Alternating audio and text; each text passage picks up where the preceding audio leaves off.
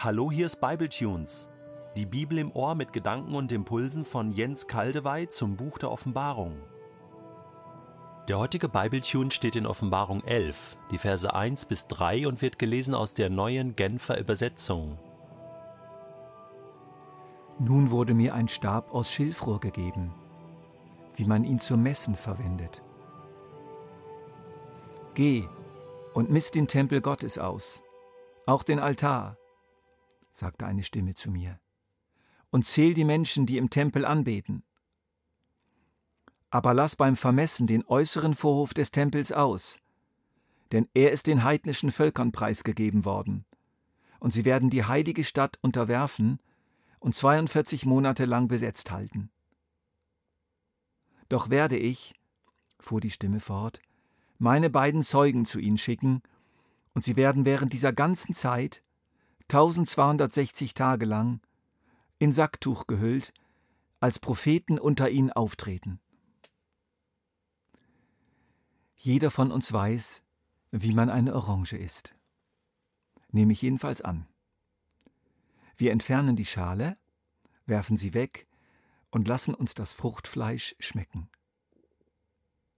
Die Schale hat geschützt. Sie hat dem Fleisch einen gewissen Halt gegeben.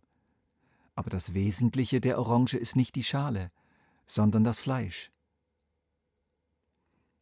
In dem uns hier vorliegenden merkwürdigen prophetischen Bild stoßen wir auf einen ähnlichen Vorgang. Nur geht es um wesentlich Wichtigeres als um eine Orange. Johannes soll mit einem Messstab, das heißt mit einem Maßstab, den Tempel Gottes und den Altar messen und die Menschen im Tempel zählen. Der Tempel Gottes und der Altar sind Symbole für die Gemeinde. Paulus sagt in seinem zweiten Brief an die Korinther über sich selbst und sie, wir sind der Tempel des lebendigen Gottes. Im Epheserbrief sagt er über die Gemeinde, dass sie zu einem heiligen Tempel im Herrn heranwächst. Der Altar ist für Paulus innerhalb einer Lehre über das Abendmahl ein Symbol für die Gemeinschaft der Gläubigen mit Jesus. Der Altar hat, hat etwas mit göttlicher Tischgemeinschaft zu tun. Das Messen mit einem Stab heißt einen Maßstab anlegen, prüfen, durchleuchten, beurteilen. Ähnlich auch das Zählen. Wer zählt? Wer ist wirklich dabei? Wer gehört wirklich dazu? Wo sind die wahren Anbeter? Gott sucht Leute, die ihn im Geist und in der Wahrheit anbeten. Die Aktion von Johannes soll eine deutliche Grenze ziehen, eine Grenze zwischen Heiligtum und Vorhof, zwischen drinnen und draußen, zwischen der Schale und dem eigentlichen Inneren der Frucht, zwischen einem äußeren und einem inneren Christentum. Da ist auf der einen Seite der Tempel, die echte Gemeinde Jesu aus Menschen, die Gott wirklich anbeten, die echte Tischgemeinschaft mit Jesus pflegen. Es ist die Familie Gottes. Da ist aber auch der Vorhof, äußere Strukturen, das institutionelle Christentum, Gebäude, Gehälter, Gerangel, Hierarchien und Ämter, Worship Band und Worship Technik und so weiter. Und noch mehr, der äußere Mensch im Gegensatz zum inneren Menschen. Von diesem Vorhof wird jetzt gesagt, lass beim Vermessen den äußeren Vorhof des Tempels aus, denn er ist den heidnischen Völkern preisgegeben worden. Der Vorhof genügt den Maßstäben Gottes nicht wirklich. Er kann preisgegeben werden. Er ist nicht matsch entscheidend. Er betrifft nicht das Wesen, den Kern der Sache. Die heidnischen Völker dürfen ihn unterwerfen, zertreten, wie es in der Elberfelder Übersetzung heißt.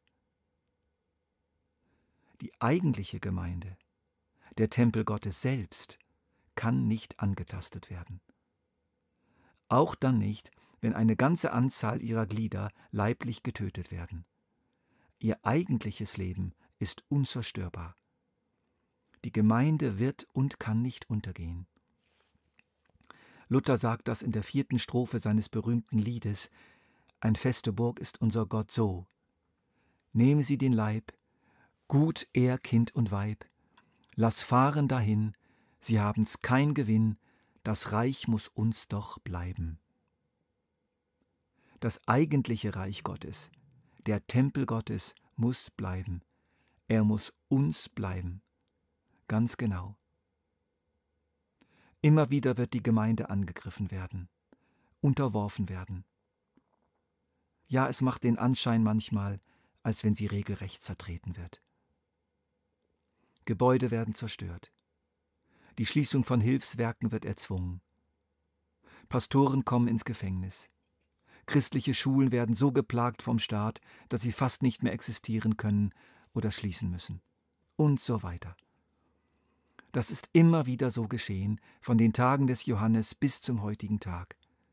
Schnell kann es auch bei uns wieder so weit kommen, dass wir unseren äußeren sichtbaren Einfluss in der Gesellschaft verlieren, in den Untergrund abgedrängt werden und eine offizielle, rechtlich gesicherte Religionsausübung und Spendenverwaltung nicht mehr möglich sein werden.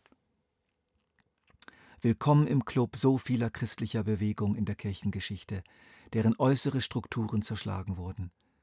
Aber ihr Leben, ihr Kern, lebt im Untergrund und im Himmel weiter, wenn auch die Schale abgerissen wurde. Was hier von der Gemeinde als Ganzes gesagt wird, formuliert Paulus übrigens für den einzelnen Menschen im zweiten Korintherbrief Kapitel 4. Es ist eine einzigartige Auslegung unseres prophetischen Bildes hier in der Offenbarung, nur einfach angepasst auf den einzelnen Boten Gottes. Paulus schreibt, wir allerdings sind für diesen kostbaren Schatz, der uns anvertraut ist, nur wie zerbrechliche Gefäße. Denn es soll deutlich werden, dass die alles überragende Kraft, die in unserem Leben wirksam ist, Gottes Kraft ist und nicht aus uns selbst kommt. Von allen Seiten dringen Schwierigkeiten auf uns ein, und doch werden wir nicht erdrückt. Oft wissen wir nicht mehr weiter, und doch verzweifeln wir nicht. Wir werden verfolgt und sind doch nicht verlassen.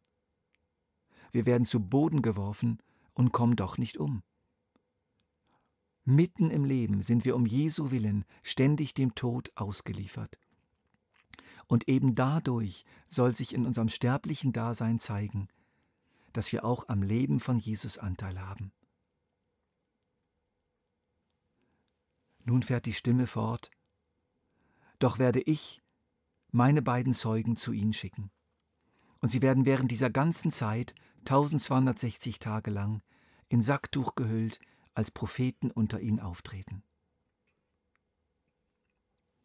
Paulus und Barnabas die in Apostelgeschichte 13 zu zweit aus der ersten heidenchristlichen Gemeinde als Missionare in das römische Reich hinausgeschickt wurden und vollmächtige Zeugen für Gott und Jesus waren, sind eine wunderbare Manifestation dieser Ankündigung Gottes. Eine Erfüllung dieses Wortes unter vielen bis zum heutigen Tag. Gott sorgt dafür, dass aus der Mitte des Tempels aus der Mitte der eigentlichen unzerstörbaren Gemeinde immer wieder Boten ausgesendet werden, kleine und große, in die Nachbarschaft, auf den Arbeitsplatz und bis ans Ende der Welt, um von ihm zu zeugen. Jetzt, im Jahr 2016, erleben wir das sehr eindrücklich im Nahen Osten. Während Kirchen zerstört werden, das Christentum jener Länder zerschlagen wird, preisgegeben wird, kommen unzählige Menschen durch das kraftvolle Zeugnis von Boten Gottes zum Glauben. Diese Szene hier in Offenbarung 11, 1 bis 6 ist hochaktuell. Und die 42 Monate und die 1260 Tage Geduld. In einem der nächsten Bible-Tunes kommt das dran.